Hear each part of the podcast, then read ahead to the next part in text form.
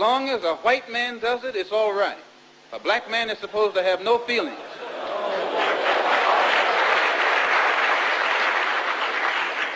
But when a black man strikes back, he's an extremist. He's supposed to sit passively and have no feelings, be nonviolent, and love his enemy. No matter what kind of attack, be it verbal or otherwise, he's supposed to take it. But if he stands up and in any way tries to defend himself, then he's an extremist.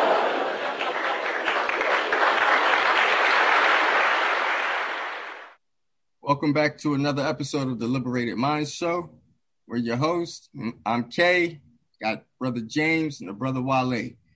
Uh, the gang is back together again, and today is episode thirty-one. This is a special uh, episode that is near and dear to us all, um, seeing as February twenty-first was not too long ago, maybe about a week and a half to two weeks ago. So um, we wanted to touch on that, that very important date. And for those who, who aren't familiar with it, that's the assassin, assassination date of the brother, late, great Malcolm X. And so today we want to go over his legacy uh, in chronological order. We will try to stay in that order. So we'll just be reviewing the great legacy and impact that he had set here on his time. So I'll give it, I'll give that back to you, James. Well, we're going to um, start with Wale. We're going to um, go through the legacy in chronological order. Yeah, what's going on, brothers? How y'all doing tonight? Good, good, man. How you doing? All right, all right. Proud to be here. Good to see you, brothers, again. Um, I think that uh, it's really important to talk about, when talking about uh, Malcolm X, it's important to gather his background, all of the, all the things and the nuances that created the ingredients, which is the real estate of who he is today that we know and we continue to follow and study. If we look at him from face value, in which the country projected him to be, we would definitely see that it was a one-sided image. If you notice, they won't show any photographs of him with his family, which denotes him as a loving father. It denotes him as a teacher, it denotes him as a family man. It won't show these type of characteristics because they show one side of that three-sided coin. And that three-sided coin is the prejudice towards anyone of uh, that's black or African or whichever uh, identity we decide to use. But for sake of conversation, we will say black. Anyone that's black that's projecting these type of images that he was projecting, which is positivity and independence, such as the Honorable Marcus Garvey in the early nineteen twenties we're talking about. Um, they will put a negative, a negative light on him. So that's why I think it's good to actually illuminate some of the things that he's done within the thirteen and a half to fourteen years that he was on this planet, as far as doing his work for the black people, as far as in the Nation of Islam, and a year and a half that he was out of the Nation of Islam before his murder. I would definitely like to start about uh, start talking about certain things that has affected him in his childhood throughout his life that molded who he is, as I said. If you look at the first incident that happens in his life of tragedy, it was in nineteen twenty-nine. It was the firebombing of his uh, of his house when he was a child, and also, you know, the murder of his father. Things like that, he has no role model, you know, and his father was an avid follower of the Honorable Marcus Garvey. That being said, those same teachings was delivered to his family, his brothers and sisters and others throughout, you know, uh, where he lived during that time, which is in Lansing, Michigan. In nineteen thirty-four, his mother, Louise Little, was, uh, she basically died after being uh, admitted into a mental institution for a number of years. This is the result of after her father, or excuse me, her husband, Earl Little, that was murdered by the Ku Klux Klan. Those things alone, taking everything away from Malcolm, the uh, authority, that parenting, all of those qualities that he never had. After that, he was sent to a boarding home, and she actually died outside the um, institution that she was committed to when she made her transition. In nineteen forty, this is when uh, Malcolm actually moved to Boston. This was his first exposure to Boston in a completely different type of lifestyle living, uh, different type of black people he was seeing that were successful, that lived in different parts of the city. Some of them were integrated to a certain extent with the white community and were seen as the up, uppity or upper class Negroes, in which they call them in uh, different areas of Boston, like uh, Roxbury, and also they called it the Hill. In those areas, that's when he discovered you know, gambling, playing pool, although he never played. That's how he met his best friend, Shorty. In nineteen forty-three, that's when he started to hang out in a place called Small's Paradise, when he decided, when he got a job um, as a washing dishes on a train. As he got that job, he went across um, Small's Paradise as a recommendation to one of his most valued friends, in which all of you probably know who he is. His name is Red Fox. At the time, he was called Chicago Red, and they all recommended that that's a place that he should never miss once he makes it to Harlem. And that's where he ended up going, and that's where he was working until he was fired. And after he was fired, um, that's when he went to his criminal element, as far as breaking homes and as far as uh, robbing people, being a gambler, a pimp, all types of different things of that nature. That's what resulted him to end up going to prison in nineteen forty-six in Charleston, Charleston, Charleston Town Penitentiary, I believe it's called. Most people know that he was sentenced to ten, a ten-year stint to run concurrently because of the multiple robberies and things that he was doing. However, he only spent six and a half years in prison. That's in three different uh, institutions, and they were all in Massachusetts. He was released from prison in nineteen fifty-two, and upon re- being released from prison, he automatically moved straight to Detroit after receiving the lessons and the teachings of uh, the Honorable Elijah Muhammad through his younger brother, which was named Reginald. That was the closest person to him that introduced him to those teachings. In nineteen fifty-three, he was named an assistant minister of Temple Number One in Detroit. That's the first place that he taught. And he took the job reluctantly because he wanted to take the most minute position as a way to help the Nation of Islam prosper during that time. In, nineteen, in uh, nineteen fifty-five, oh, excuse me, before that, as his travels began going throughout the country, spreading the word of the, uh, the teaching of the Honorable Elijah Muhammad and also building new temples, they also purchased him a car, the Nation of Islam. Malcolm was so dedicated to teaching the people throughout the country, not just on the East Coast. When they purchased the car, it was a Plymouth. It had zero miles on it. In five months, he put thirty thousand miles on that car, traveling, teaching. That's the dedication. nineteen fifty-five was the first time he actually heard the rumor of the Honorable Elijah Muhammad having um, issues in his personal life in reference to infidelities. A, monument, a monumental moment about him is in nineteen fifty-nine when a brother named uh, Johnson Hinston was beaten by police officers in Harlem, New York. He was beaten so severely they had to put a steel plate in his head to have his skull fuse again, meaning come back together, because his skull was basically kicked in. They stormed the police station.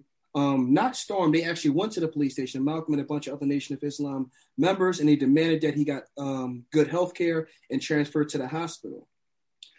nineteen sixty-three was when the uh, infidelities really hit rock bottom, and it came out as far as in the papers, not just in uh, Harlem papers, but throughout the country, Chicago, and other places as well. That's when Malcolm decided to make a pilgrimage to Africa and Asia, which a lot of people may not know, but he actually spent eighteen weeks throughout Asia and Africa. Hence, he was poisoned in Kemet. He was in the hospital for about six months. That's little to be known about that. And during that time, when he was in Africa, he met several phenomenal different leaders. Number one, he, went, he met President Azikwe, which is the president of Nigeria at the time. He also met Uh, he met him at the University of Ibadan, which is in Ibadan, uh, Nigeria. He also uh, met with the students of the Nigerian Muslim Student Association, uh, which the university was founded in nineteen sixty-four, and it gained and it became an independent university in nineteen sixty-three. That's three years after uh, Nigeria's independence, October first, nineteen sixty. Upon him meeting with those students, the students were so resounded about what he was saying and his message coming from as a so-called American Muslim and coming to Africa, teaching those same teachings, they actually made him a member of that student union. And his I D number was the letter M one thirty-eight. And they also gave him a Yoruba name. His Yoruba name is Omowale, spelled O M O W A L E, and it means the sun has come home or the sun has returned home. So these are many things that people should know about Malcolm. And when he returned back to America, um, that was May third, May twenty-first, nineteen sixty-four. He visited uh, Liberia, Senegal, Algeria, Egypt, better known as Kemet, Morocco, Ghana, and Nigeria. When he was in Ghana, he actually met with the Honorable Kwame Nkrumah. When he was in, uh, also he visited Congo as well, where he met the Honorable Patrice Lumumba, the first prime minister and president of that country, when it was called the Dominican, uh, the D- Dominican Republic of the Congo, I believe it's called. That's what it's called, correct? There you um, mm-hmm. That's correct, right? Okay. Also, and um, and it gets at least to the point where where he was assassinated, and um, this is the point where it's a lot of controversy and conspiracy around the assassination of Malcolm X, which happened in nineteen sixty-five, May twenty-first, May twenty-first, nineteen sixty-five. That's a that's a date that uh has a uh, excuse me February twenty-first, nineteen sixty-five. I apologize. He was born May nineteenth, nineteen twenty-five. I apologize about that.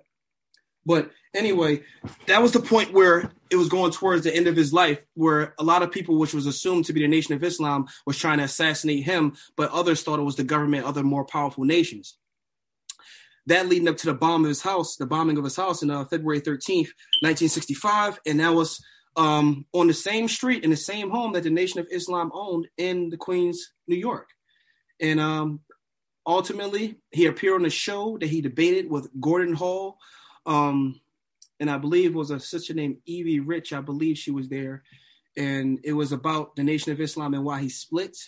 And three days later, which was on a Sunday, February twenty-first, nineteen sixty-five, in the Audubon Ballroom in Harlem, New York, which I had the pleasure of visiting, um, he was assassinated on a Sunday around three o'clock. And the curious, the, the peculiar thing about that, there was a hospital directly across the street called Columbia Pres- Presbyterian Hospital.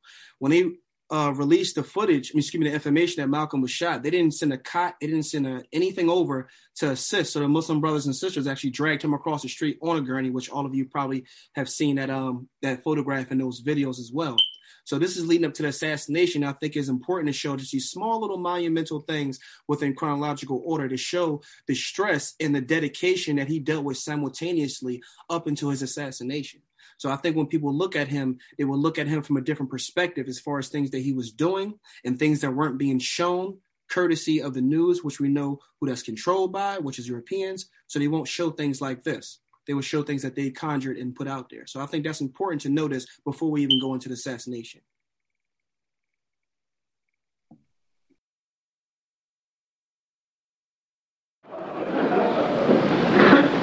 My reason for believing in extremism, intelligently directed extremism, extremism in defense of liberty, extremism in quest of justice, is because I firmly believe in my heart that the day that the black man takes an uncompromising step and realizes that he's within his rights, when his own freedom is being jeopardized, to use any means necessary to bring about his freedom or put a halt to that injustice, I don't think he'll be by himself. I live in America where there are only twenty-two million blacks against probably one hundred sixty million whites. One of the reasons that I am in no way reluctant or hesitant to do whatever is necessary to see that black people do something to protect themselves, I honestly believe that the day that they do, many whites will have more respect for them, and that there will be more whites on their side than are now on their side with these little wishy-washy love thy, love thy enemy uh, approach that they've been using up to now. And if I'm wrong, then you are racialist.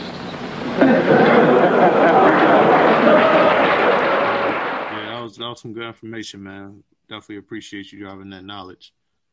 Um, even before we jump into the um, assassination part of this episode, um, I just want to ask a general question just because you, you did such a great job with the legacy. Um, what does Brother Malcolm mean to you? Well, Brother Malcolm means to me, he's the sign and it's one of the signs and one of the symbolisms of our um, of our great ancestors that decided to um, dedicate himself for the betterment of our people, being over he came from, from the same communities that we come from, and a lot, in many cases, a lot worse. The brother was born in nineteen twenty-five. Let's think about how the world was during that time, you know? we think Donald Trump is doing something uh, in pre- previously is not in comparison to what he was dealing with.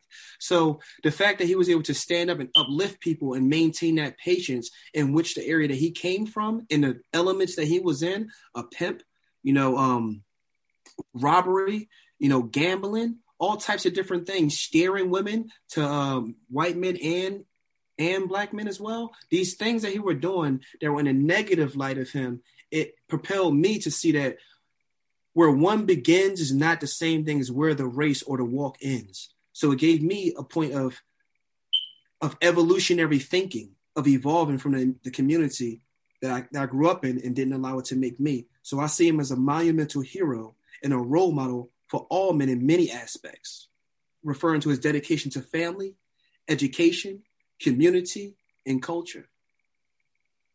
Absolutely. That was, that was great. What about you, Kay? Yeah, I mean, that was well put, Wale. Um, basically, what he means to me is, um, it, let me t- see, I can't follow up behind that, Wale. Come on. But basically, it's like, um, just, I mean, straight into the point.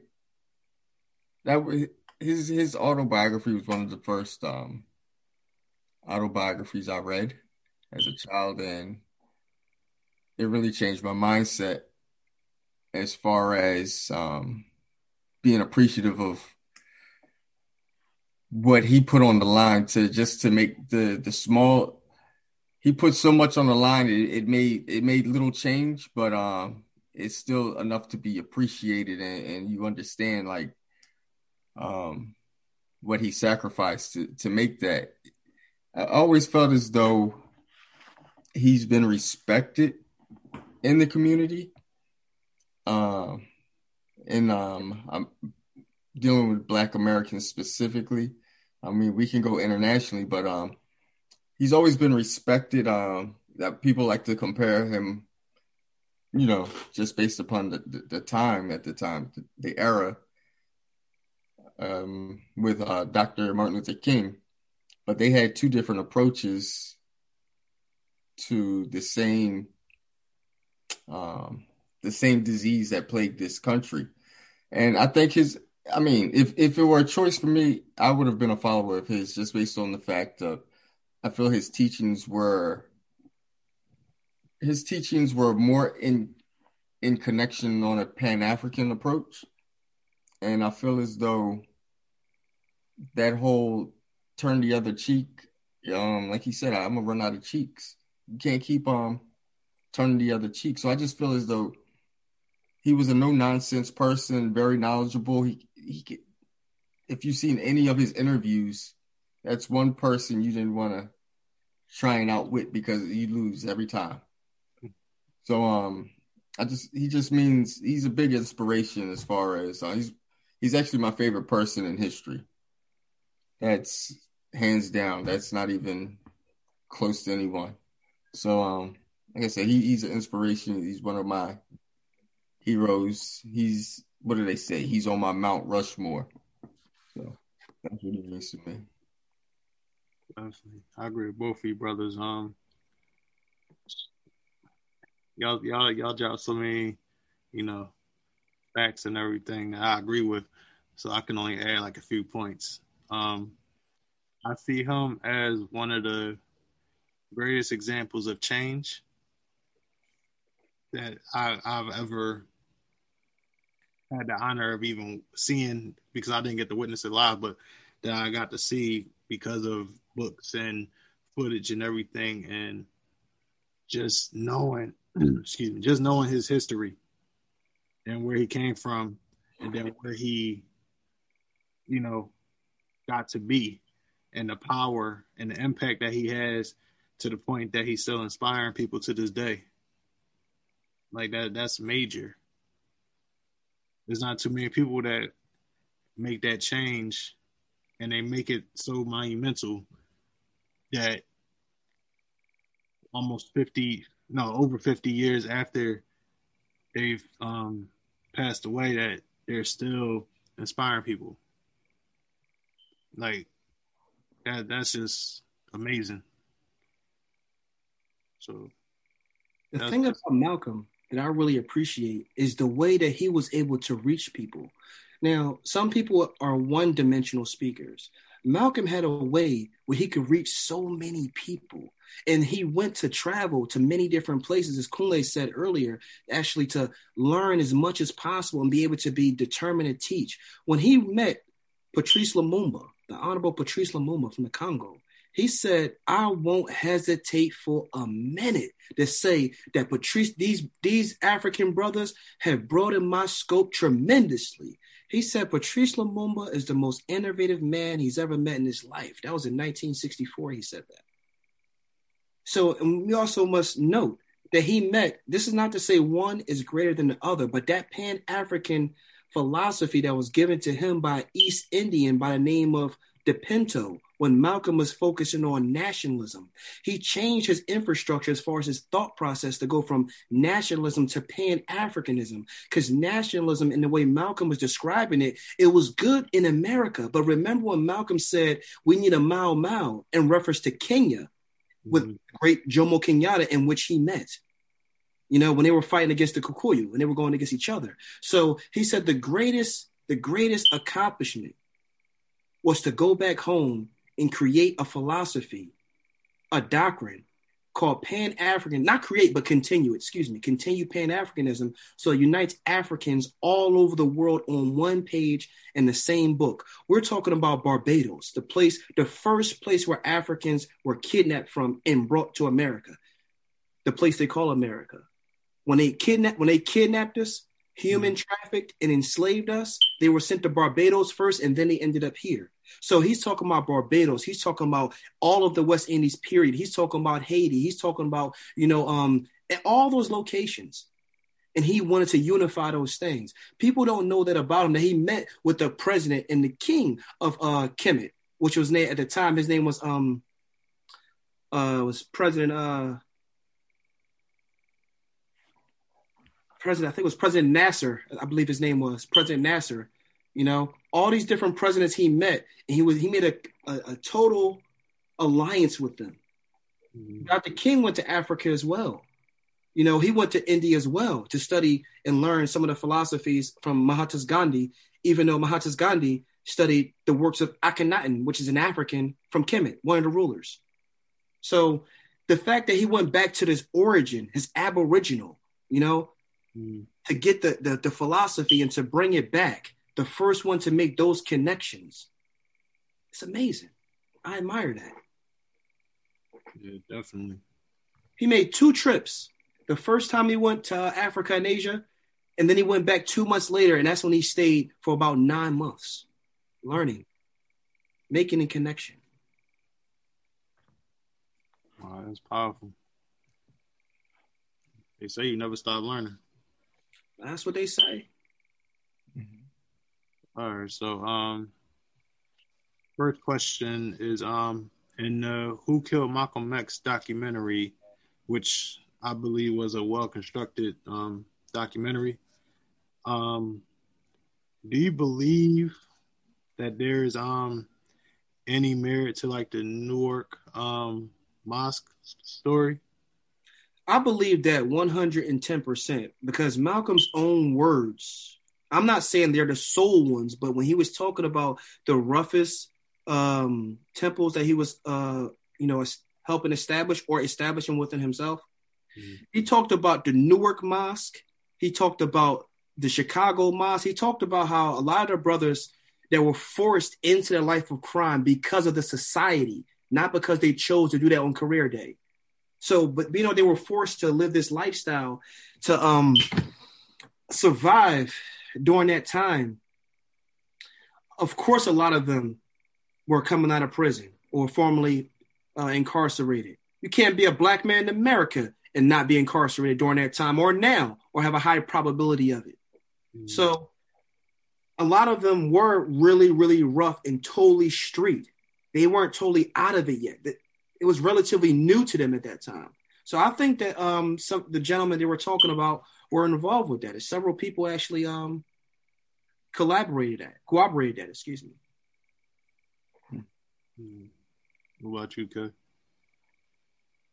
I'm sorry, brothers. I, I still haven't had time to finish that, so I'm I'm learning right now with y'all are telling. All right. So, I, uh, yeah, basically, um, just based on this documentary, I, I definitely um, believe there's a lot of merit to it. That these um, brothers from this mosque, they were like, they were probably already heated, and they had the fuel poured on them and the match lit, mm-hmm. and they went in there just ready, ready to, like, you know, take Brother Malcolm out. And according to the documentary, um, just to get give you a little light, shed a little light on it for you, Kay, um, this Newark Mosque had, um, this is where the guy with the shotgun, William Bradley. Yeah, William Bradley, this is where his, his mosque was. And it was like a, a public secret that was like hidden in Newark for, for all the years until uh, William Bradley passed away. Mm-hmm. So the, pretty much the kill, the person that did the kill shot on Brother Malcolm was able to live a life and was even held as a hero in, in this town. So, mm-hmm. um, yeah, I definitely um, believe that it's true. But like uh, Wally said, I don't think that they act. They definitely didn't act alone. Definitely not. Malcolm said it himself. He said, I taught, I, I, I trained the Nation of Islam. I did personally. I know what they can do and what they can't do. That's his words, a quote. Now, William Bradley is actually seen with the shotgun in the footage, walking past the screen. That's yeah. a, that's one thing we have to look. When, we, when they slowed the screen down, he crossed tucking a shotgun under his coat. Not even just that photo. There's other photos with him as well. The brother who was in jail for it, uh, who did, I believe he did twenty-five years. Am I right, James? Thomas Hager, him? Yeah, twenty-five, thirty years. Something like that. Exactly. When they locked him up, and the other gentleman that I can't uh, remember his name, I think his, his he changed, his Islamic name is something Aziz. I forget his first name. You know what I'm talking about, right, brother? Those two gentlemen spent many decades in year, many decades in prison for something they didn't do. When they were locked up, they were snatched out of bed. All the neighbors, their own neighbors, left and right and across the street, verified. They were taken out in their pajamas. Yeah. You know? And they, uh, they, they like lost their families and stuff. Exactly.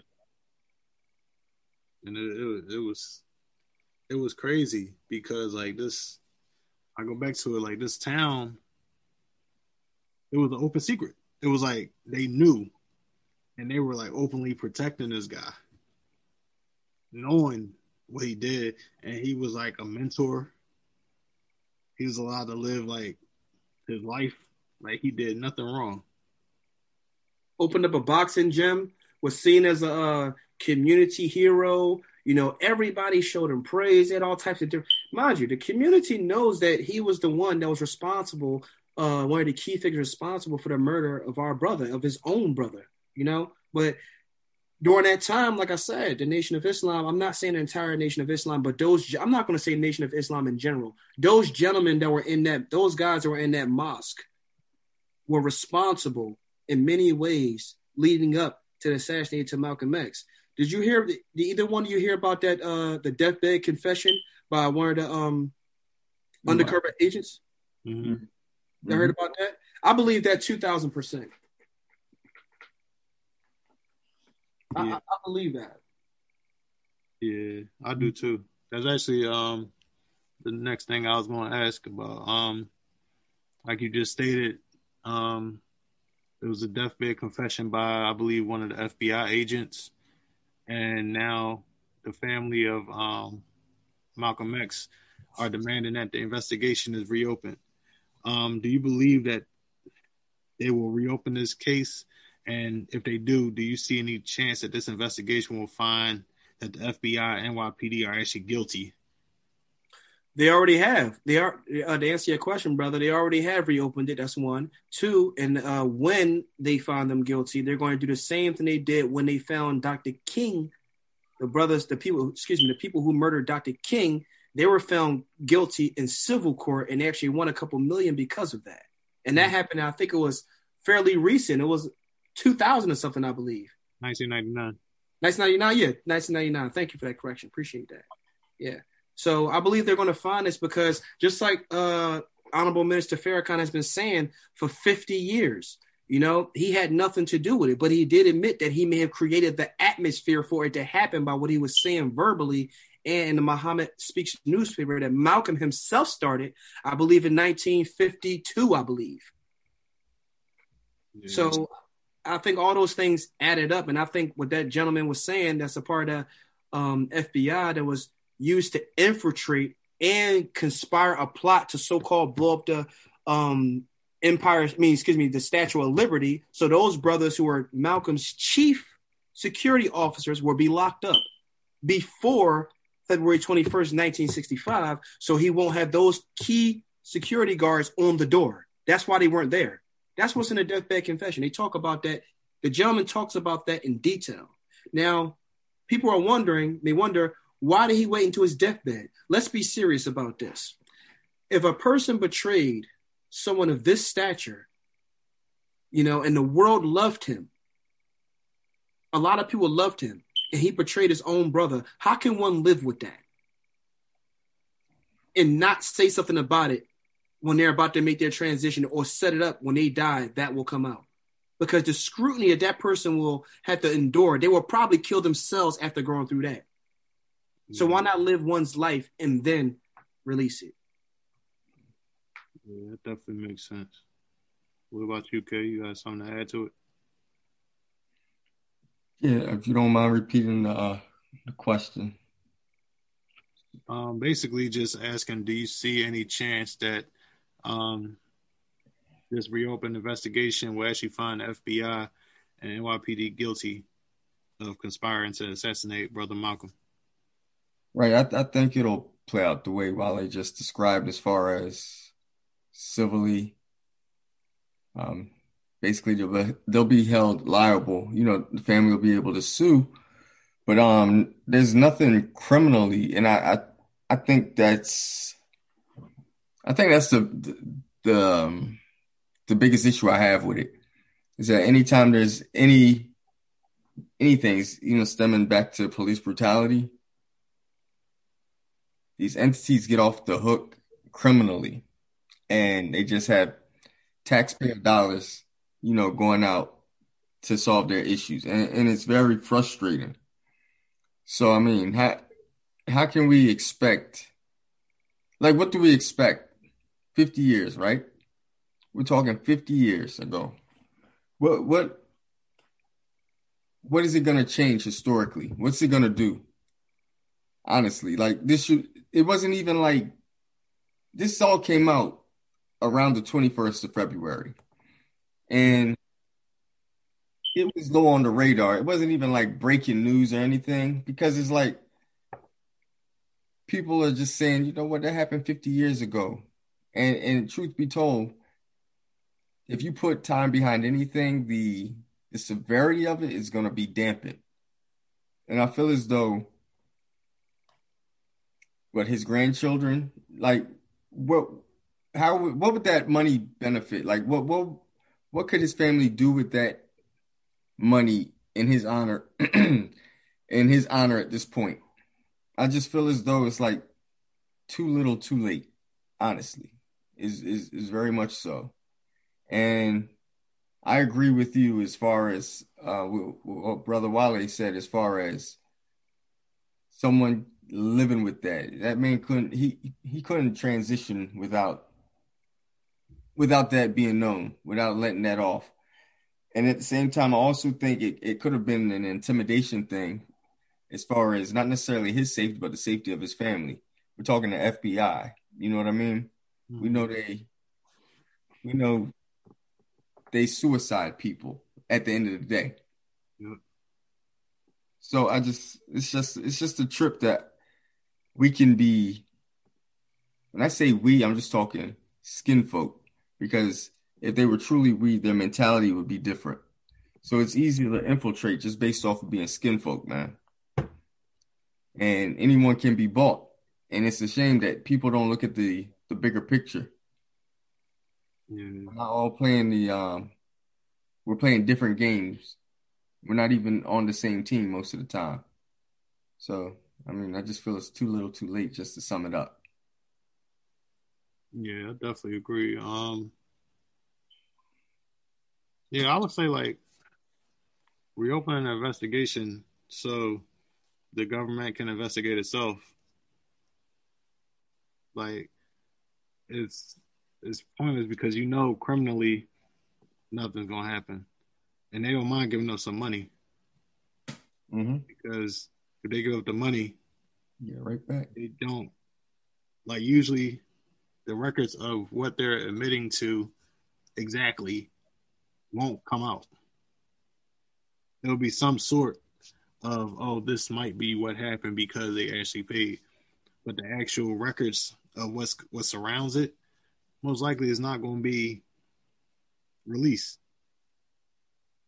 So it's like, while it's good that this was brought to the light, I don't, I don't, I don't know. I don't, I'm on the fence with it because I'm like, yeah, the family will get money, but what else? Like, what what is it going to really do? Because for many, many years, many people have already kind of figured this out. That mm-hmm. the F B I and the N Y P D had something to do with it too. Mm-hmm. Well, as far as his uh his family getting money and stuff like that, you know, um, uh, not that part. Excuse me. Um, the intimidation that Kunle was talking about, I know it was intimidation involved. You know, if you look at Doctor King, his home was firebombed as well, multiple times. If you look at his mother, his mother was assassinated. Do, do you know that? His mother was killed, you know, and I believe in nineteen seventy-four or nineteen seventy-five, I think. She was shot She was shot by playing uh, the piano in church, yep. You know? And I believe that's when they were hiring investigators to figure out, you know, how Doctor King actually died, not from the shot, but they were investigating that. You know, how he died, you know, did the bullet cause his death or did something else?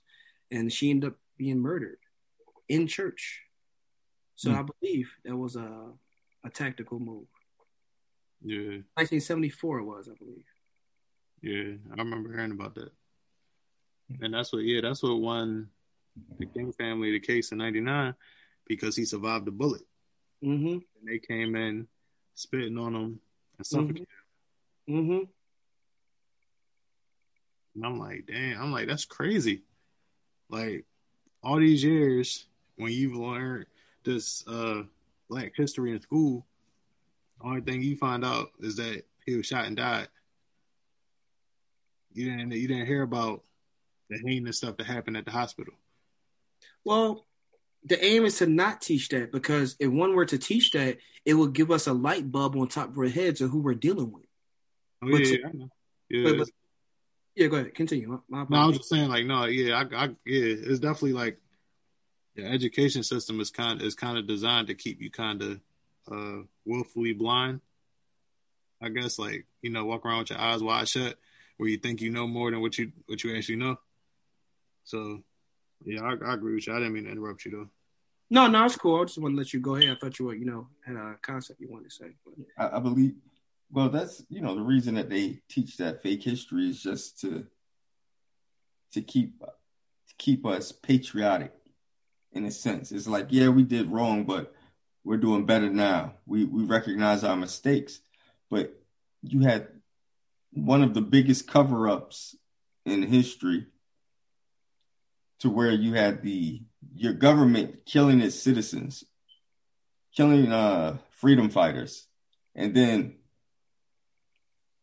anytime there is an instance of racism, we're told racism doesn't exist. Oh, you guys are playing the race card. And I just, I just think it's, it's very,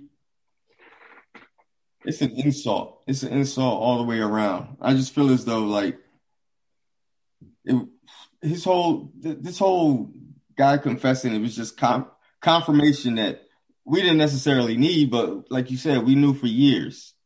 Mm-hmm. So, We we we know anytime someone is fighting for the emancipation of Africans in the United States, they will not live and die a natural death. That's just how it goes. Mm-hmm.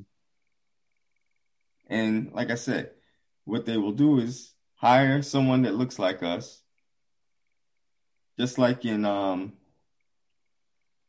just like with Fred Hampton.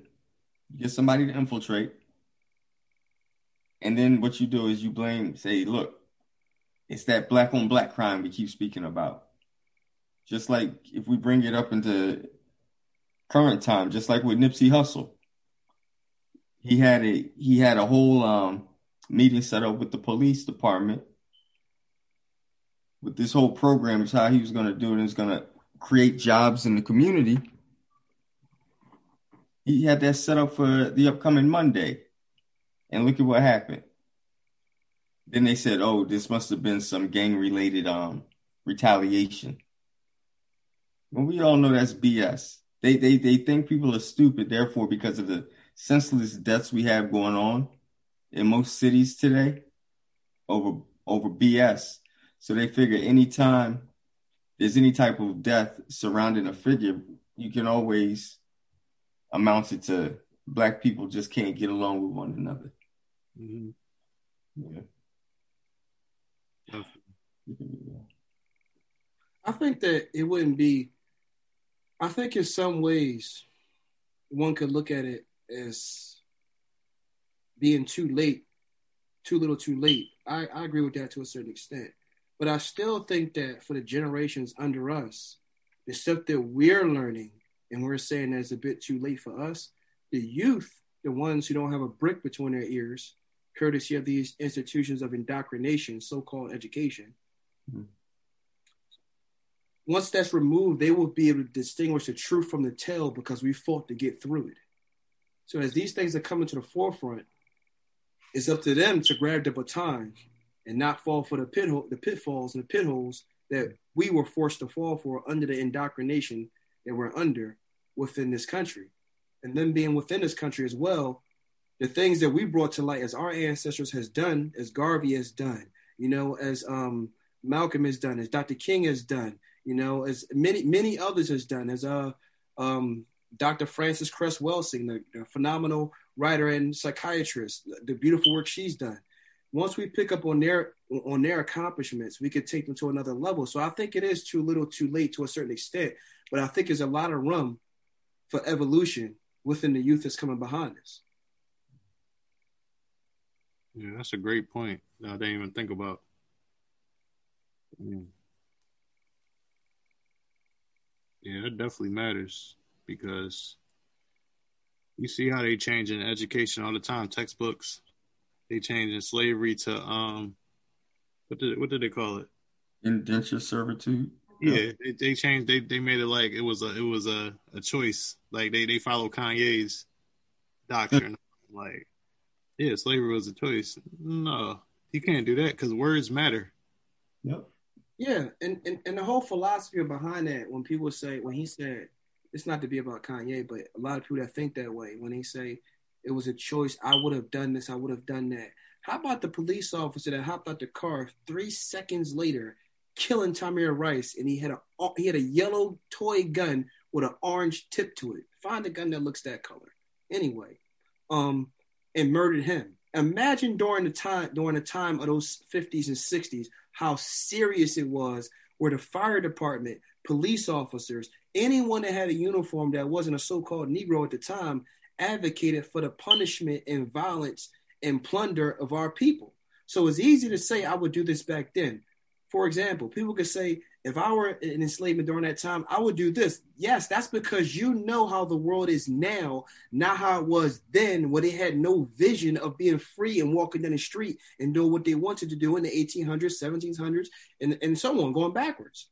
So it's easy to say things like that. So the more we learn about this, the more it gives us a decisive decision on which one we want to follow. Mm-hmm. Definitely. All right, so the, um, I got one more question. It's it's a hypothetical. Um, just just have have fun with it, cause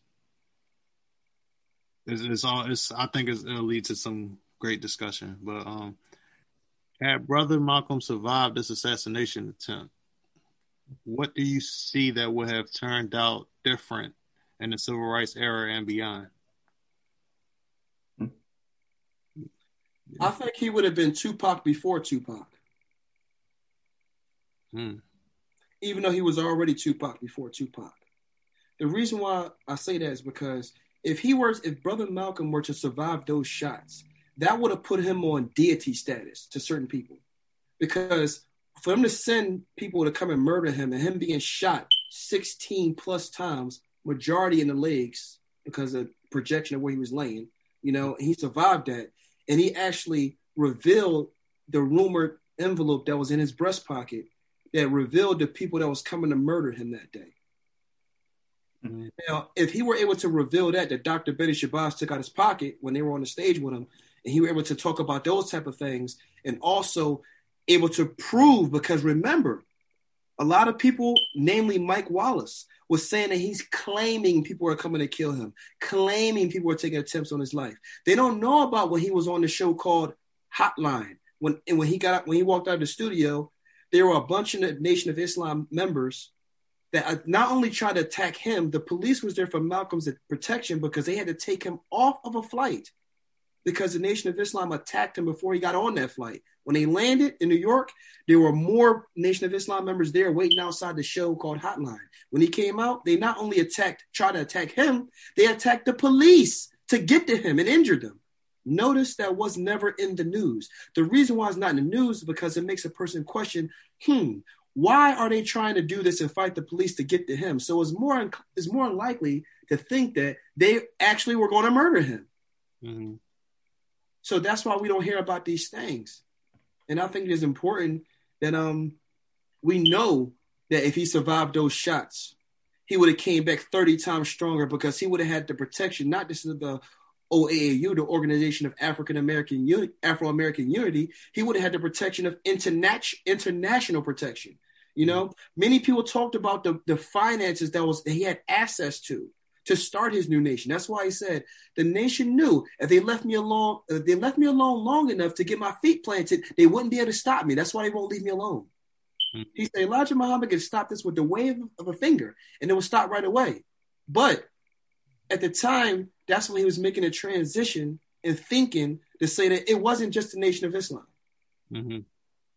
So if he survived those shots, he, I, I firmly believe, almost single-handedly, he would have changed the mind frame and the entire echelon of Black people. Mm. Because Doctor King went in sixty-eight after that. That's when Doctor King came to a revelation in his own church, in which Malcolm was in his church when he was given the, uh, when he, they were reading the letters called the uh, the Birmingham Letters. When Doctor King was locked up, Malcolm was in his church sitting next to his wife, the Honorable Coretta Scott King. He was sitting next to her, and he was telling her that he didn't come to cause trouble. He came to try to help in any way possible. That's when he gave the House Negro, Field Negro speech that you can find on YouTube. And afterwards, when Doctor King got out, Malcolm was a sad, well, they met at the uh, courthouse. Doctor King said, in many cases, that speech, I, that dream I had has turned into a nightmare. And I feel that I have integrated my people into a burning building. He said that himself. I didn't write that. Mm-hmm. So if he survived and those two were to come together, as Malcolm said, I think he was talking to Lyndon Johnson, the president that took over after Kennedy was assassinated. Mm-hmm. He said, he said, uh, how did Malcolm put it? He said, I think y'all should give Doctor King what he's asking for, because we support that. And if he fails, there's many people waiting to take over. So it's basically give him what he wants or else I'm coming. Mm-hmm. So if he survived that, he would have single-handedly, as far as the movement here and abroad, would have changed the mind frame of Africans in Africa with their perception of Afri- Africans in America. They call African Americans or so-called Black people. He started that with his lecture at the Oxford debate in nineteen sixty-four. Mm. That's when he owned everyone's ears internationally. Yeah. But that's what I think about him. Wow. Mm. What about you, Kurt? I've, I've often, I've often thought about this. Um, what what could have been if he survived? Um, one thing that we do know is that his outlook changed um, drastically once he left the, the nation. Um, So his approach, I think the, his approach definitely would have, it, it would have, it would have garnered like, there's so many people that would have fell in line, I feel. And it also would have prevented some of these so-called um, civil rights leaders that we have today and that came immediately after him from even coming up, because we, we would have had a real one. You know what I mean? Mm-hmm. And I feel as though the, the whole, think about this. If Brother Malcolm survived, imagine what he could have added. That's if they even would have come into existence based upon how how this all would have played out. But think about the direction even the Black Panthers would have gone in, you know, with his mentorship. Mm-hmm. You see what I'm saying? Right. So it's, it, like I said, I just think the, we, like I said, this, they, they knew what was coming. F B I knew what was coming, so they had they had to do what they did. And it, like I said, it was jealous. It was just pure jealousy from the Nation of Islam. And it, like I said, I, I think about that all the time. I think about it all the time. What if? What if this brother lived? Would we have Al Sharpton out today? Would we have Jesse Jackson? You see what I'm saying? Mm-hmm. And like like Wale said, he was the basically the blueprint for Tupac. What what how would he have indirectly changed the path of Tupac Shakur? Ooh. You know what I'm saying? It's like it's so many there's so many the, the outcome the outcome of this brother lived, we we just don't know how many things he would have affected. So it, it's, yeah, that, that's one, that one's big. That's big. So, yeah, I just think of not necessarily just him, but who he, who he had influence over, you know, who looked up to him. Mm-hmm. So that's, how I, I, that's the best I can answer that question. If you look at nineteen sixty-six, when the Panthers started, the year after Brother Malcolm was assassinated, mm-hmm. and Um, with the, with, you know, the people, the two gentlemen that started, started, which is Bobby Seale, the Honorable Bobby Seales and the Honorable Doctor Huey P. Newton. They forget to say Doctor Huey P. Newton, forgetting that he earned a P H D in social science. So let's put that on the record right there. And he also just named the street after him, Doctor Huey P. Newton in uh, West, o- I think it's North Oakland, they call it. Yeah, it's North Oakland. They have it. You know, it's Doctor Huey P. Newton. And they, they, I'm proud they've done that. But anyway, more importantly, to this specific topic, being though those two gentlemen started that mass movement, mm-hmm. can you imagine, like you said, if they had Malcolm's mentorship and they only went off the blueprint that he had after he left the nation? That's what, a year, maybe a year and a half tops before he was murdered. So if he were there to be over those groups like S N C C, which some people know him as Stokely Carmichael, his African name is Kwame Ture.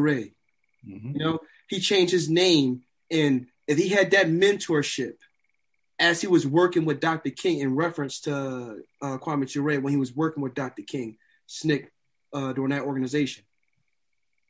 Mm-hmm. Just, just imagine the, all the Angela Davises, everybody, the Kathleen Cleavers, the Eldridge Cleavers, the the uh, George Jacksons. I can go on and on and on. The, the Honorable Mumia Abu-Jamal.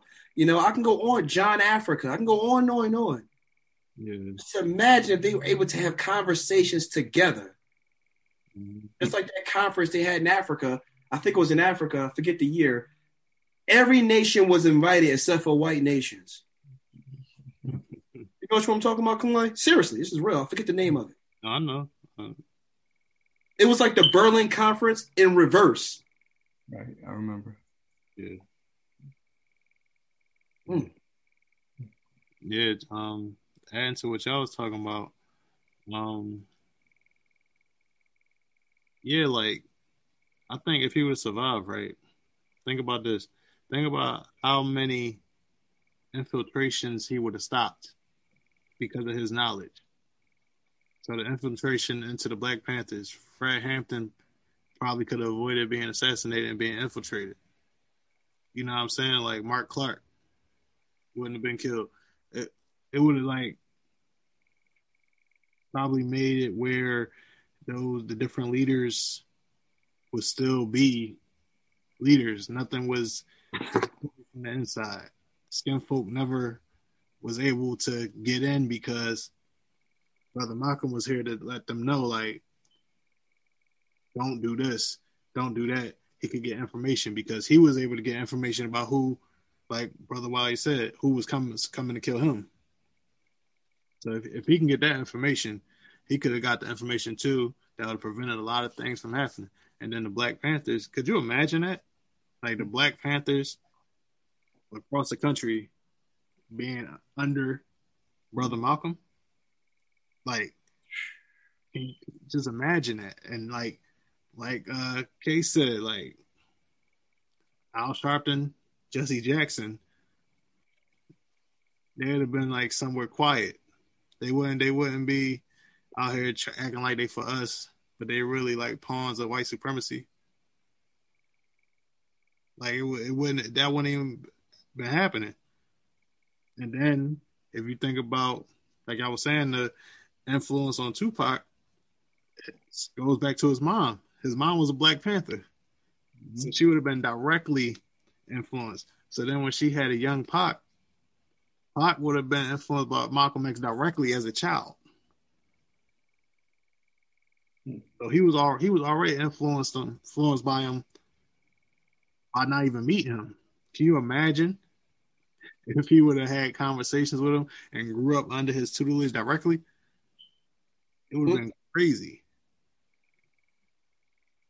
Just imagine. Think of, let's, let's not remember this, our honorable ancestor. When Malcolm went under the tutelage of the Honorable Doctor Yusuf bin Yekinen, which is the reason Malcolm went to Medina, it wasn't because of uh, Elijah, Honorable Elijah Muhammad sent him there. It wasn't because of that. He went, he went there because Doctor Ben advised him to go to find out the true origin of Islam. And we all know Doctor Ben is famous for breaking down the origin of, of religions and illuminating the spirituality that they come from. So as he was teaching Malcolm that, and Malcolm went back and came back, then he went back and came back.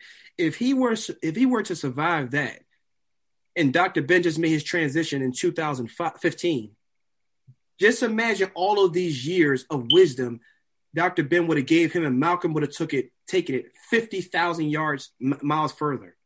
Mm-hmm. Just imagine that. With that world experience and knowledge, that library that Doctor Ben carried around and others. He was getting everyone together. That's why they couldn't let him last. Yeah, definitely. Mm. They don't want that. They don't, they don't want you to wake wake our people up, and they don't want no talk about no economic freedom. I think that if he were able to get the Honorable um, Muhammad Ali to come with him, I firmly believe leagues like the A B A and all these other things, they wouldn't have existed because Black people wouldn't have decided to go there. They would have started their own league. Mm-hmm. Mm. N F L or any other sport, being it was that segregation thing, we would have started our own league. And let's be serious. Who wants to watch up any sport that doesn't have Black people in it? Let's be real. Nobody.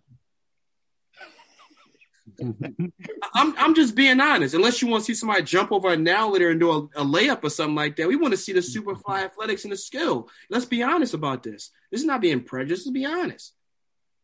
So a lot of people will already have had that stance that Greg Hodge, Craig Hodges had, that stance that Kaepernick had, the stance that um, uh, Mahmoud Abdul-Rauf uh, had. You know, those people. Mm-hmm. And others as well that I may be forgetting at this time. Jalen Rose and people like that, LeBron, people like that. This would have happened back then, started with the great Muhammad Ali, the champion of the world, who said, I'm the greatest. Mm-hmm. Mm-hmm. They don't want little black, little black, little black girls and little black boys saying, I'm the greatest. Would you? No. So here we have it. Because I think it puts it puts the child, when they know the history and they know the value of these an- great ancestors that we're talking about, when they find the value in them, it it takes a part of their personality and it becomes them, because it it almost it almost delivers a standard or a code that they should live by. Not a code individually, but a code as a people, mm-hmm. collectively. So removing those, uh, well, extracting those um, elements out of our community and our knowledge of self, it makes us an empty shell. So p- w- with it, it puts us in a driver's seat of our own destiny. Mm-hmm. So that's why they they wouldn't allow these things to uh, continue with a person like Malcolm, because he wouldn't sell out. He even said, "There's no, just because I'm not with the Nation of Islam, there's no one that can sick me on Elijah or a Nation of Islam. I'm nobody's pit bull." Mm-hmm. Awesome. Those are his words, not mine. Powerful. All right, so, you know, we hope y'all learned a lot about um, Brother Malcolm, and we hope we also hope that you continue to do research and, you know, continue to learn why he is such a great, great man and one of the greatest leaders that we've ever had. So, um, once again, thank you for joining us for another episode of Liberated Minds Show. Um, you know, peace and love. We'll see you next time. Peace and love. Came up with what they call a civil rights bill in nineteen sixty-four, supposedly to solve our problem, and after the bill was signed, Uh, three civil rights workers were murdered in cold blood. And the F B I uh, head, Hoover, admits that they know who did it. They've known ever since it happened, and they've done nothing about it. Civil rights bill down the drain. No matter how many bills pass, black people in that country, where I'm from, still our lives are not worth two cents. And the government has shown its inability, or either its unwillingness, to do whatever is necessary to protect life and property where the black American is concerned. So my consent, contention is that whenever a people come to the conclusion that the government which they have supported proves itself unwilling and or proves itself unable to protect our lives and protect our property because we have the wrong color skin, we are not human beings unless we ourselves band together and do whatever, however, whenever is necessary to see that our lives and our property is protected. And I doubt that any person in here would refuse to do the same thing were he in the same position, or I should say, were he in the same condition.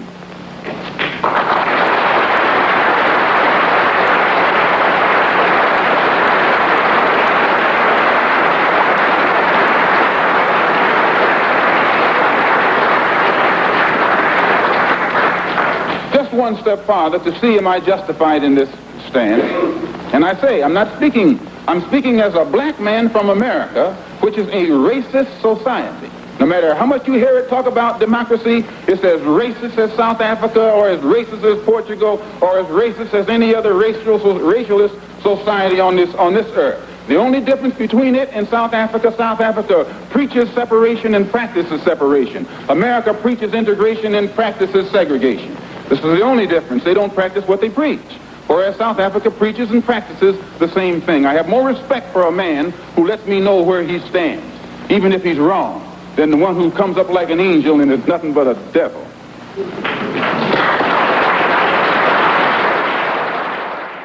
Well, another example is the Supreme Court desegregation decision that was handed down in nineteen fifty-four. This is a law. And this law, they have not been able to implement this law in New York City, or in Boston, or in uh, uh, Cleveland, or Chicago, or the northern cities. And my contention is that any time you have a country, supposedly a democracy, supposedly the land of the free and the home of the brave, and it can't enforce laws, even in the northernmost cosmopolitan and progressive part of it, that will benefit a black man, if those laws can't be enforced, or that law can't be enforced, how much heart do you think we will get when they pass some civil rights legislation which only involves more laws? If they can't enforce this law, they'll never enforce those laws. So my contention is that we are faced with a racialistic society, a society in which they are deceitful, deceptive, And the only way we can bring about a change is to talk the kind of language, speak the language that they understand. The racialist never understands a peaceful language. The racialist never understands the nonviolent language. The racialist, we have, he's spoken his language to us for four hundred years. We have been the victim of his brutality. We are the ones who face his dogs that tear the flesh from our limbs, only because we want to enforce the Supreme Court decision. We are the ones who have our skulls crushed, not by the Ku Klux Klan, but by policemen, only because we want to enforce what they call the Supreme Court decision. We are the ones upon whom water hoses are turned with pressure so hard that it rips the clothes from our backs. Not men, but the clothes from the backs of women and children. You've seen it yourself. Only because we want to enforce what they call the law.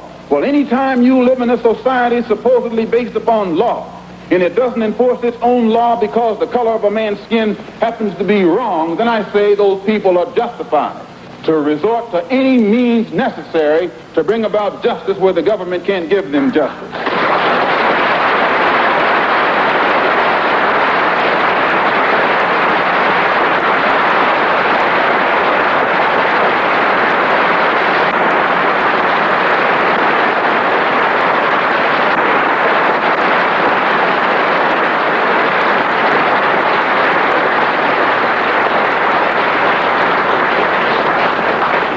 I don't believe in any form of unjustified extremism.